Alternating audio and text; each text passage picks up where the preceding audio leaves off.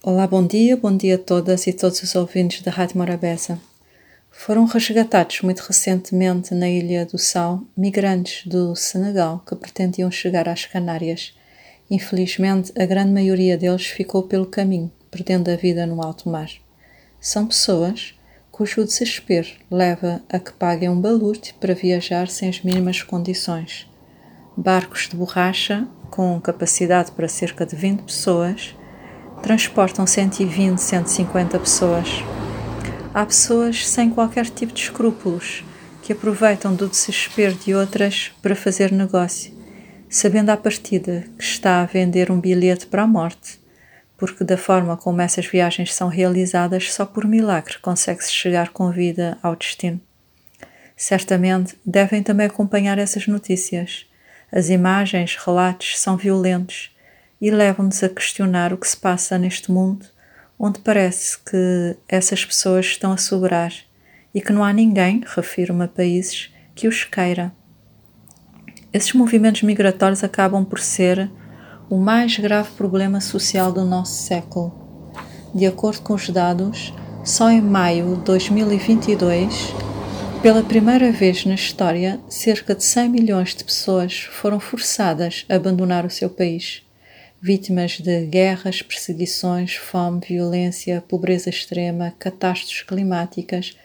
Essas pessoas vêm-se forçadas a arriscar tudo para melhorar as suas condições de vida, ou melhor, para viver. Países como Congo, Etiópia, Burkina Faso, com períodos longos de conflitos, esmagam a possibilidade de vida da população. A guerra na Ucrânia também contribui para disparar o número de refugiados. O aquecimento global e as alterações climáticas fomentam o problema. A ONU criou uma denominação que é Refugiados do Clima para pessoas que fogem dos seus países devido a secas prolongadas, escassez de água, de água ou enchentes. Nesta descomunal crise humanitária, há países amedrontados que fecham as suas fronteiras, enquanto outros endurecem as políticas migratórias contrariamente ao que se possa pensar, são os países em desenvolvimento que mais recebem os refugiados e não os mais ricos. Isso deve significar qualquer coisa.